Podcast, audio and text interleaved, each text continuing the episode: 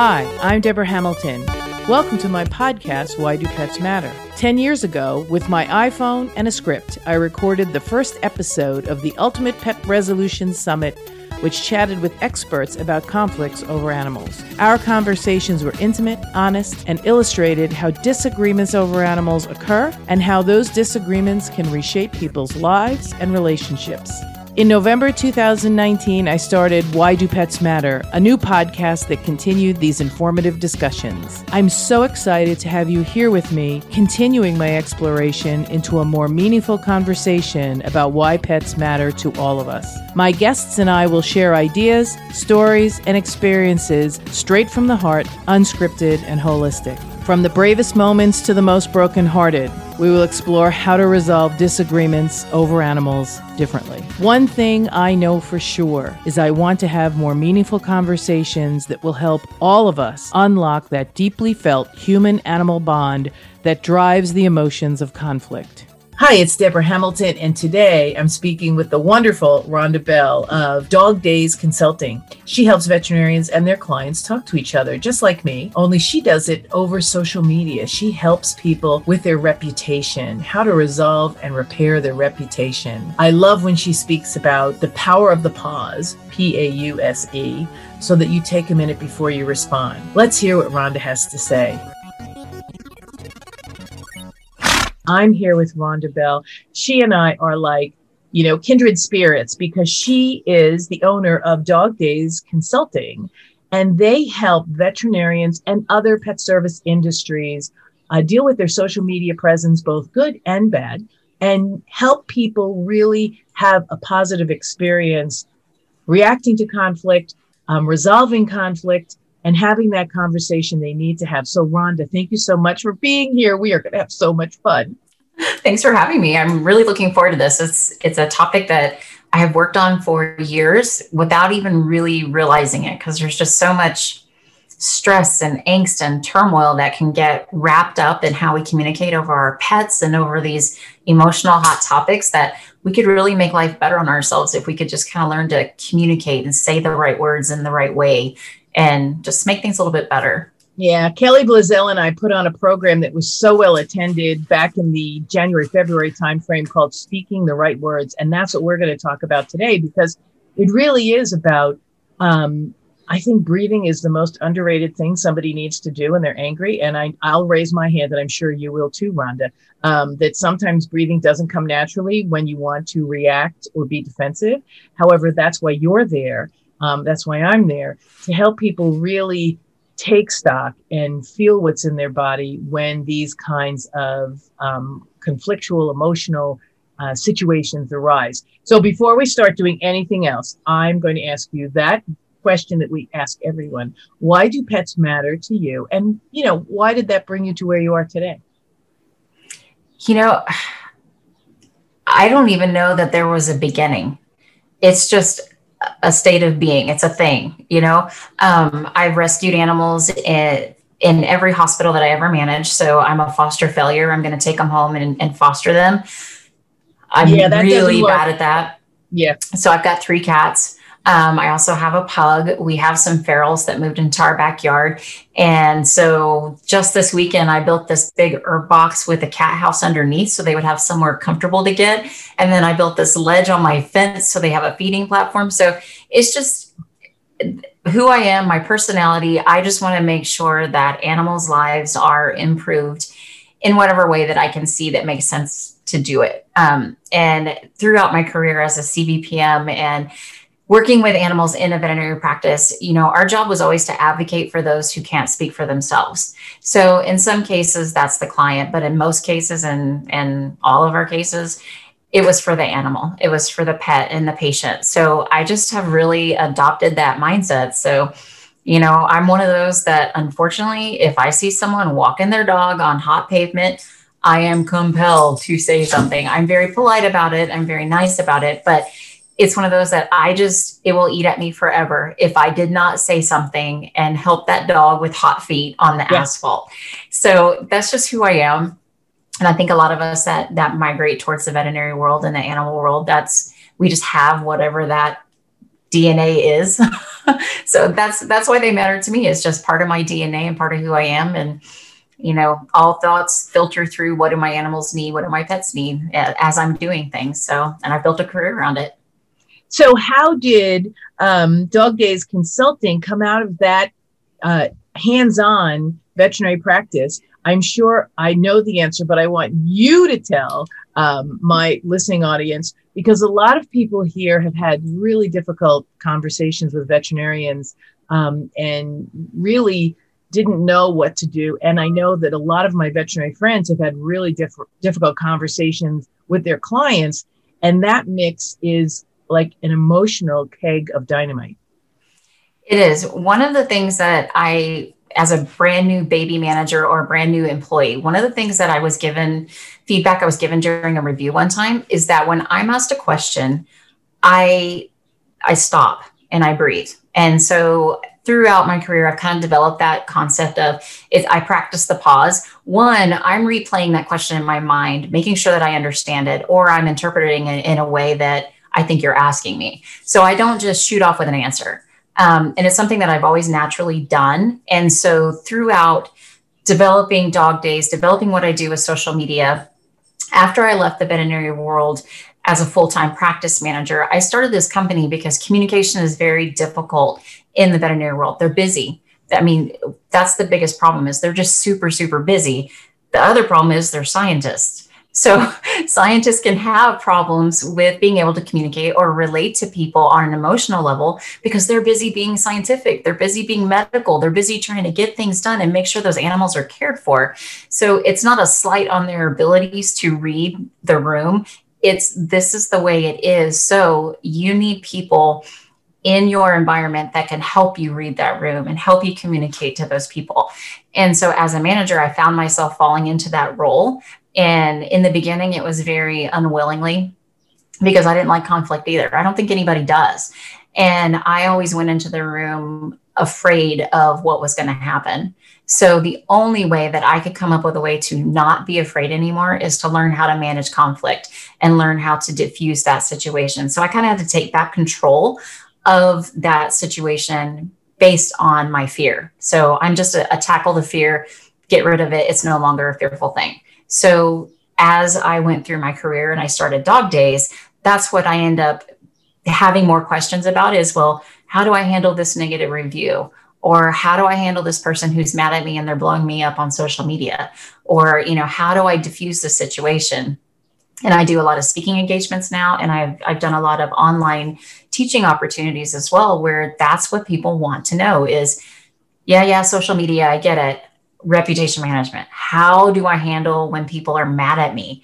I don't know how to handle this conflict.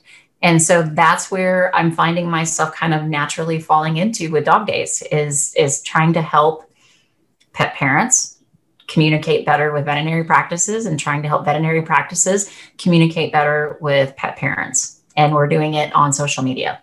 And you know, that's so important because so many um, speakers talk about avoiding conflict. And from what I hear you saying, that's almost, and I know it is because that's my practice as well, impossible because you could do everything right.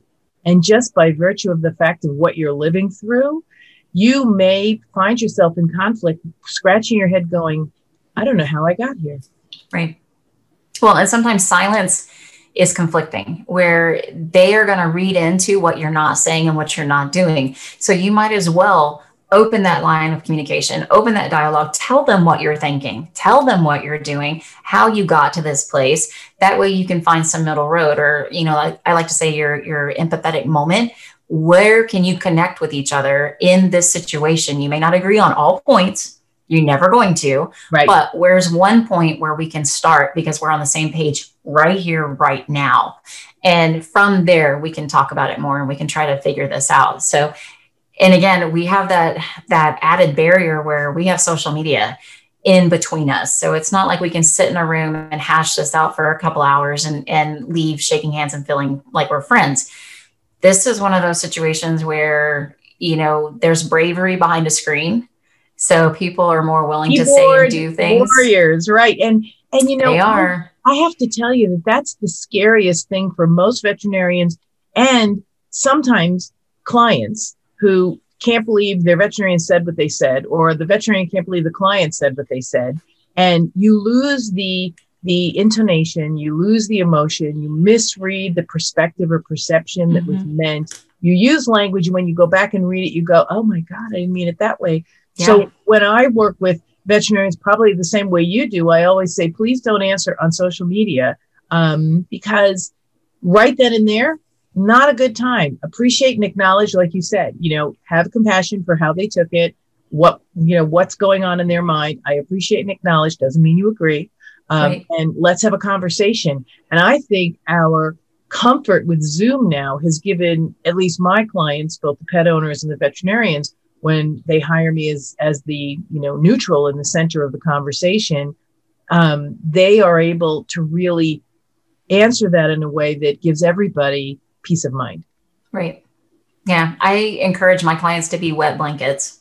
And I tell them exactly that. You know, just because someone is inviting you to a fight, you don't have to attend it. Yeah. Um, you don't have to respond. You don't have to throw gasoline on that fire. You just, it's not a requirement. And sometimes we feel like we have to defend our honor um, and, and defend what we did, defend our medicine and any of that stuff. But it's one of those situations where if you think you have to respond and it's important to respond and it's crucial that this person understands anything, that right there tells me you should not respond. Yeah, because don't, and don't respond on social media. So when the pet owners who are listening to this go, "That's just what happened. That vet wouldn't respond to me," and it's not that um, Rhonda and I are saying, "Oh no, don't ever respond," but don't respond right. on social media. It really right. puts everyone in a defensive posture, a reactive posture.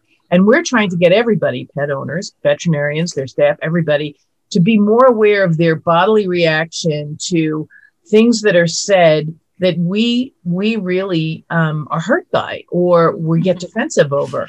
It's it's about being able, and I know you're going to talk about this. I loved when you first said you have to be um, you have to practice the pause because when mm-hmm. I was speaking in Australia, that's what I talk about. I go, stop talking and listen and drop the need to be right because they can't hear you and let what they say roll off your back because you know what? It can sometimes lead to an apology because when they think about what they said to you, they will come back and apologize because they can't believe and they'll say it was because my car got hit on the way to the veterinarian or your front desk person was like this and you'll hear if you just take a pause, take a pause to breathe. And I know you talked about that. And tell us a little bit more about your process because for me, nobody can hear the other person when they're reactive and defensive. Mm-hmm. It it's one of those that whenever you are in that mode, you're just giving them ammunition. You are creating more to fight about. You're giving them more argument, more positions to take against what you're doing. Yeah, because you just said this. Not only did you right. say that then, but you just said this now. Holy right. So, so what is the original point? And the the thing that I like about negative reviews, which I know is very ironic, but the thing I like about negative reviews is I look at as you've got someone who's still enough emotionally invested in that relationship to bother to tell you what pissed them off. That is now, so important to recognize because most people don't.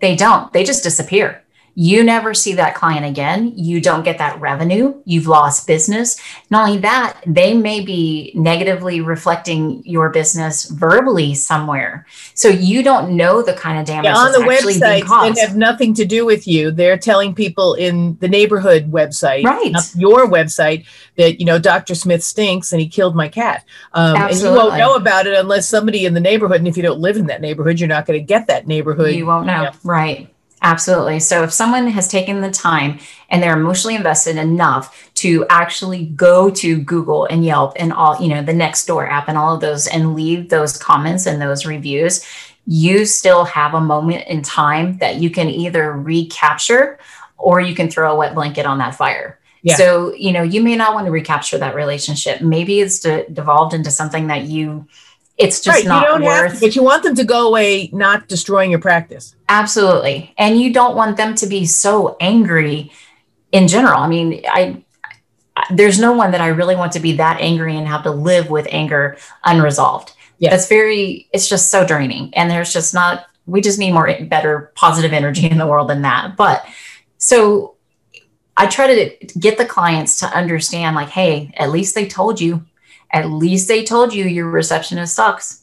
At least they told you that your parking lot is packed and they forgot you, or that you forgot them in, and curbside care for two and a half hours. So many people won't, but they'll tell 10 other people. Yeah. So this is You there's really a valuable lesson here. when they do that. When they, I always tell people the the second thing you say, uh, I loved when you said find that common ground. So the common ground is I want to keep you as a client because unless you don't, um, because I want to know. Thank you so much for telling me, and I want to appreciate that you took the time to write me. Now you. You, you may in your back of your mind say, but the words you used really were triggering for me. However, that doesn't need to be shared because that's not working forward. That's not finding common ground. That's nitpicking on words used. And you know what? Most of the time, as I said, if you let it roll off your back and you come back to them, like you said, and recognize it took, you know, courage and and um, tenacity to tell me what it was that went wrong, uh, Mhm. they're going to say, "Wow, they really wanted to know." What went wrong? I was out in the parking lot for two hours, which of course all of us can raise our hand um, and say we've been there. Right. Yeah.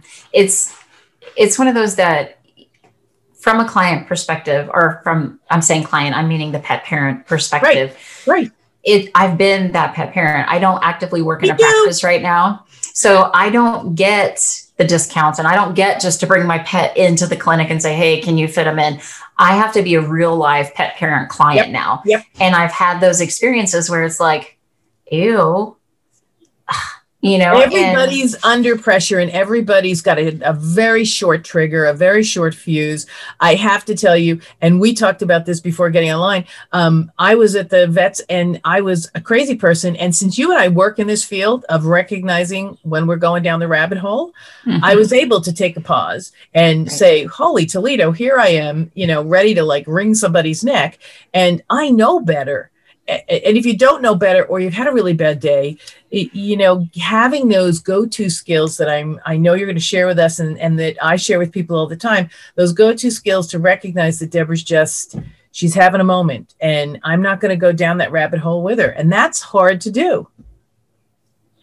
Well, the, the two things that we know are emotionally triggered hot topics are our pets and our money. And the vet office, both of those things collide. Yep. So if you throw in a third combination of poor communication or minimal communication, you've got a war. And it could be a war in person or it could be a war on social media. But those three things, when you mix them together with a little bit of negative juju, you've got some problems. And Right. so, you know, opening the dialogue, opening the communication. But as a pet parent, like you said, check yourself. Be, you know, read your body, read like, what is it that I'm mad about? Are they not respecting my time? Are they not respecting my money?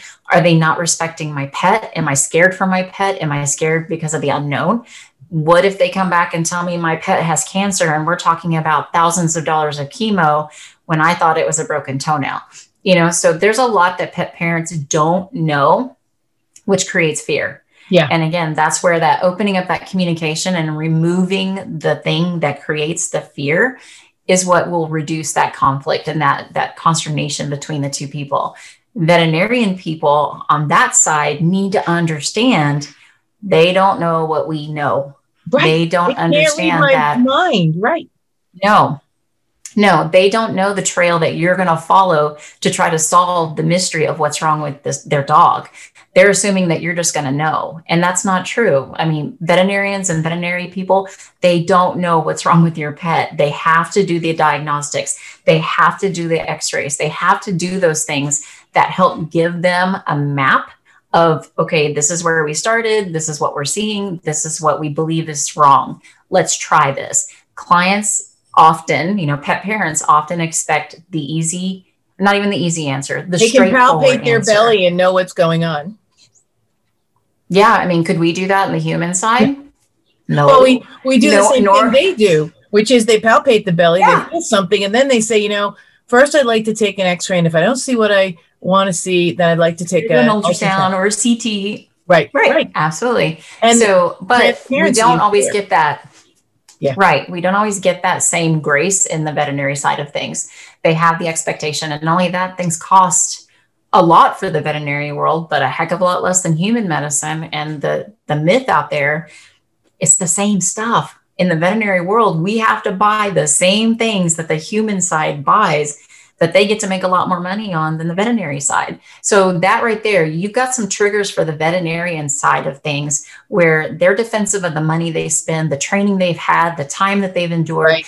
and the hard work that they put into it, the hours they put into it. And then you've got this client who's sitting in a parking lot for two and a half hours, frustrated that you're not respecting their time, you're not respecting their pet. So what are they going to do? They're going to clash on Google. Yeah. And they're going to talk about negative reviews and they're going to go after each other. So I always recommend to the veterinary client just pause, just take a breath, try to figure out where it is that they came from and try to really be open to that. Like you said, you don't have to agree with it. You don't have to accept responsibility. You don't have to take on liability. I'm not saying accept all, you know, every beating that somebody wants to give you. Absolutely not. But try to find a way to make some peace in this and try to to help resolve that conflict. And that's where it gets tricky and and I have to walk through because a lot of my veterinary clients they want to fight. Yeah, and they want to fight. They want to stand up for themselves. They want to defend themselves. Yes. And I said, you know what? Defending yourself is great, and I get that. And I always want to defend myself. However, yeah. what's the end you want to get to? And I think you probably do this too. What end do you want from this? Do you want to keep this client, or do you want to get rid of this client? Do you want to understand why they reacted this way, or you don't give a shit? I mean, excuse the expression, but you don't give a crap. Um, sure. I have to tell you today, interestingly, I called my vet and I was walking the dogs and I was trying to make an appointment, pay a bill, and walk uh, and make an appointment for a checkup. And um, she put me on hold to go to take the credit card. And I kid you not, 15 minutes later, she came back on. And I'm walking the dog. So I'm a half hour. So I don't care. I'm standing there on the phone with my credit card out walking the dogs. So thank God nobody had to have pickup because I had my hands full. But she came on, and what she said was, I'm so sorry. I know you've been on the phone such a long time, but we had an emergency euthanasia. And I said, I get you. You know, but for the grace of God, go I. And you know what? I think that's where human patients, you know, pet owners really just need, and the veterinarians don't necessarily do this as often as they should. They just need transparency. I am so far behind because I had a dog come in this morning who needed immediate surgery.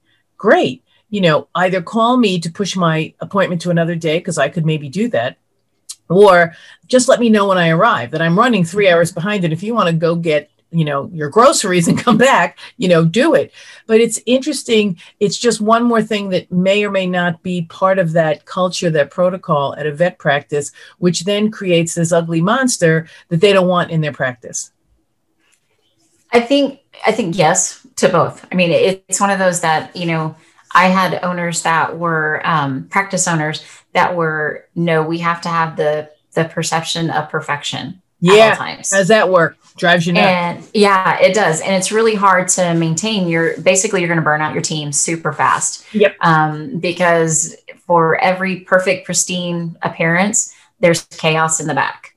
Um, so yeah, that's not realistic. The other ones are you know, I've had them go where they're on the self-deprecating side, and and I, I don't yeah, think the other the side where they give money away for everything, and I go, am I? They're so apologetic. Like yes, yeah. yeah, discounting everything because they're so apologetic for their medicine. They're so apologetic for the fact that it's Wednesday. I don't know. You yeah. know, it's just that's just there's it's those. Not, it, you know what it, it does? It doesn't validate for the owner. And once you set that up, at least I find this, and I'm sure you're going to agree.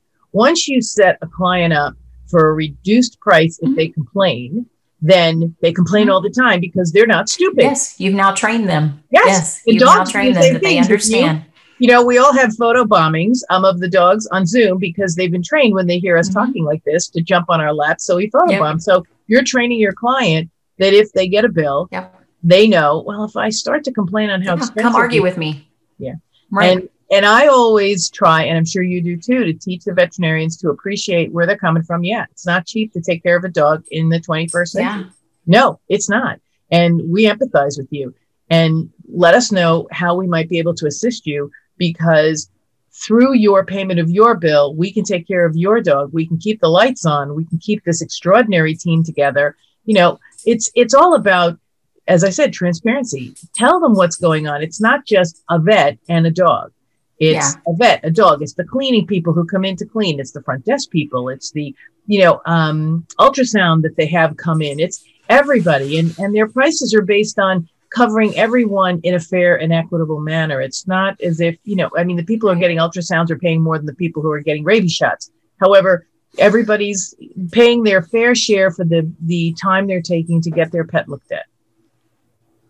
Right. Absolutely. And I always encourage veterinarians to have a go-to answer. You oh, know, oh, yeah. I'm not a templated person, so don't have a template, but have a go-to, you know, yeah, the the x-ray table that we just used to take this this bone fracture x-ray cost me $96,000. Yeah. You know, that's right. And that's there's there's no corporation out there that's helping to pay for this. I mean, unless they're corporate, that's different. Right. But and that's different. you know, if if we're talking about a small clinic, you know, or hey, this bandage material, all of this stuff cost. And I have to pass that along to my clients. But I do work very hard to keep it as low as possible. Right. I work as, as how, as, how can you argue with that? You know, so yeah, like, but that's that oh, transparency okay. thing, Rhonda, which which they Absolutely. hate to do. They hate to talk about. First yeah. of all, vets hate to talk about money at all. They send it up to the poor front desk people, which I think sometimes is better because they're bad at it, but not so good because I have a, a dear friend, Karl Jandrey, out at UC Davis. He was the emergent, the head of emergency medicine in, in the vet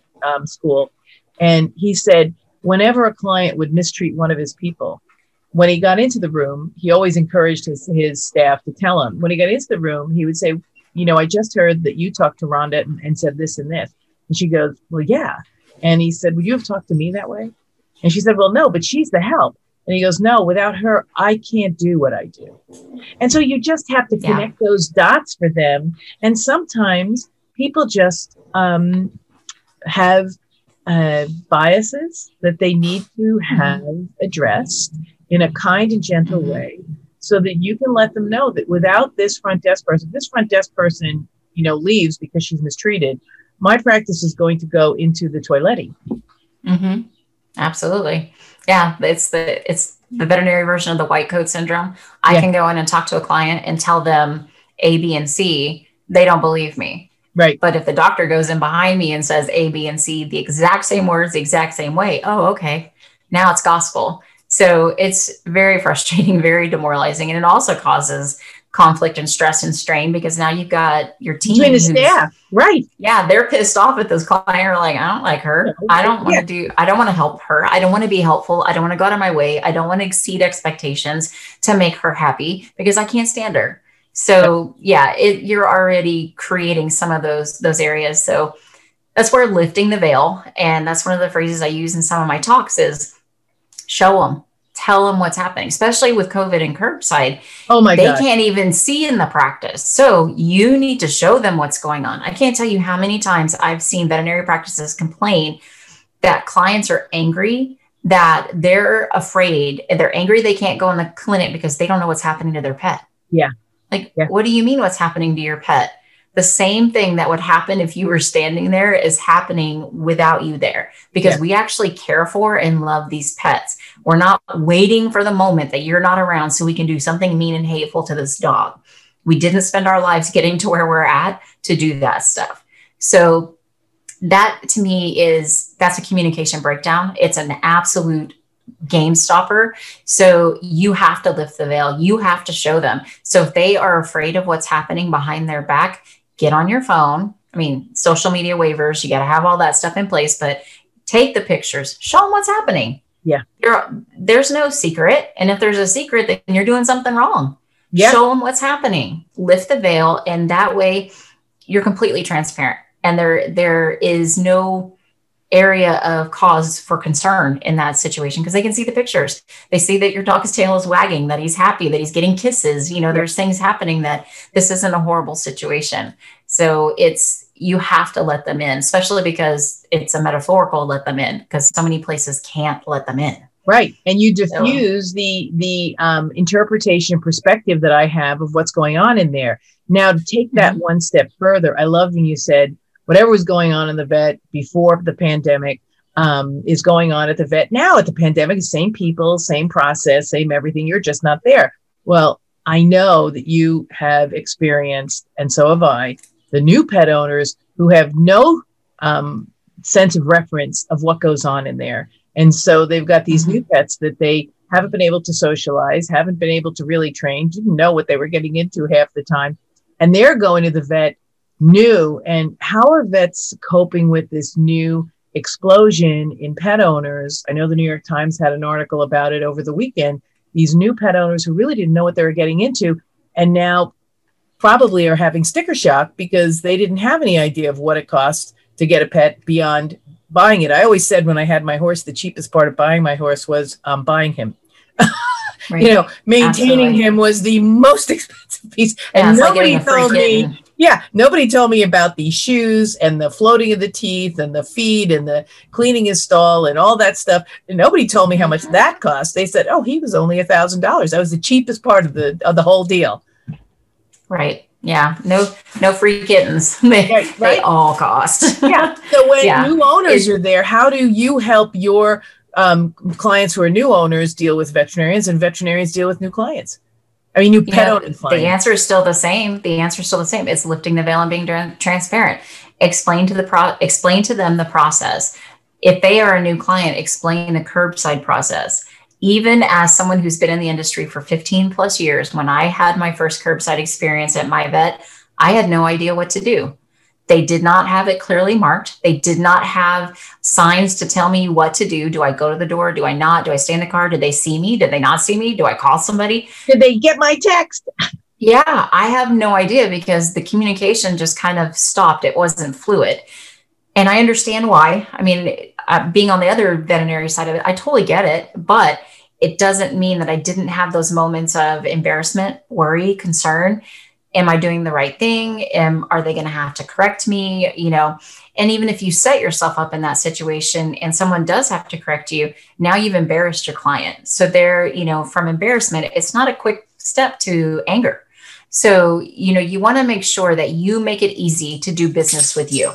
So if you have specific rules for how curbside's going to go, or how you want to do your rabies vaccinations, or how you do your grooming appointments, or any of the things that new clients would want to know or need to know, tell them. Tell them how to do business with you. Yes. One, you're going to bond with them, but it's also going to simplify that communication process the next time that they have to ask you something. They're going to remember these answers or they're going to know where you directed them. Is it on your website? Do you keep this stuff on your Facebook page? If not, do it add this information. Make sure that you are updating your top. social pages with these rules. Yeah, pin it to yes. the top. These are the directions. I know that Deb Boone, a colleague of ours, had offered on her website uh, a template to use as transparency for visits during COVID, you know, curbside visits, because veterinarians are really bad at, at providing that information in a way that a pet owner can understand it. Yeah. Yeah. And they, and they it, don't always ask for follow ups. You know, what was your experience like? I'd rather not know. I loved when you said before you want them to take the time to give you a negative um, feedback because then they've taken the time to let you know at where least you, you know. Yeah, at least right. you know. So, yeah. so we yeah. we aren't good at uh, ask. I, I always tell people, you know, ask for it up front. It's always easier to get it when you ask for it than to get it through the back door. Well, and part of the problem is, is it's not that they're not saying it. At least in my own experience, being my my most recent management experience, I had two hospitals, a staff of 30. We did 15 minute appointments. So two hospitals every 15 minutes. We're open at eight, we close at five. We work during lunch as well. That's a lot of appointments. Yeah. So it's not that they're saying that, it's that they have already said it 22 billion times today. So maybe by the time you got there, they don't want to say it anymore. That's why a piece just, of paper is so good. You never have to say it. Right. So it's just one of those that they are communicating, they're attempting to communicate, they are saying it. Maybe they missed you.